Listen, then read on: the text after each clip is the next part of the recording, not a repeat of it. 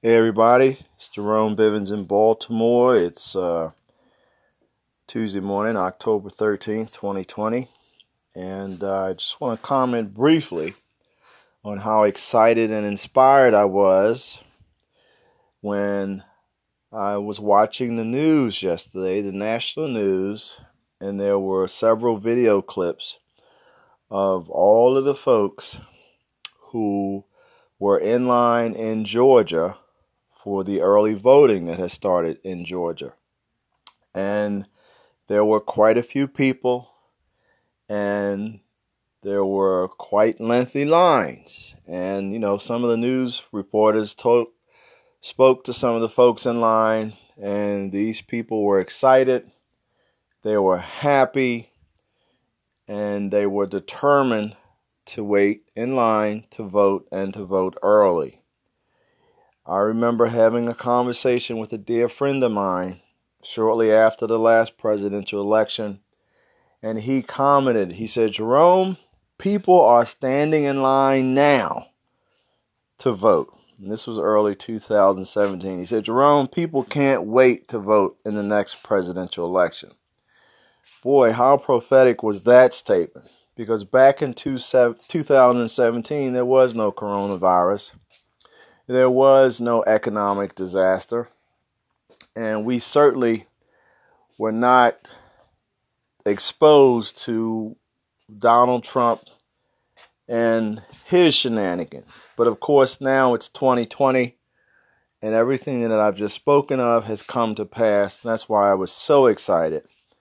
So excited to see all the folks that had turned out to vote. And on a personal note, every eligible voter in my household. Every person that's old enough to vote in my home has voted. And again, this is October 13th. And I think this is the sentiment around the nation. People are not messing around.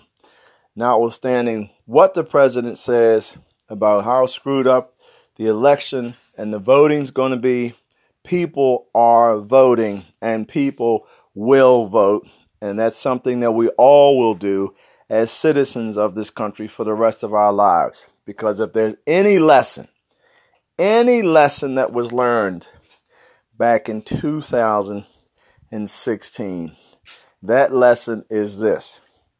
You can complain all you want about politics. You can complain all you want about politicians. You can complain all you want about the government. But if you do not vote, if you do not cast your ballot, then your complaints are hollow. And again, I am so excited because I see the light at the end of the tunnel. I see people banding together trying to do the right thing. Now, there are never any guarantees in life. And Everyone knows that. But we certainly have to do the best that we can do given whatever situation we're dealing with. And when it comes to change in this government, you protest, you boycott, you picket, and you vote. So, everybody get out there and vote, follow the election, follow the results, and make sure that you always vote every opportunity you get for the rest of your life. Justice for everybody.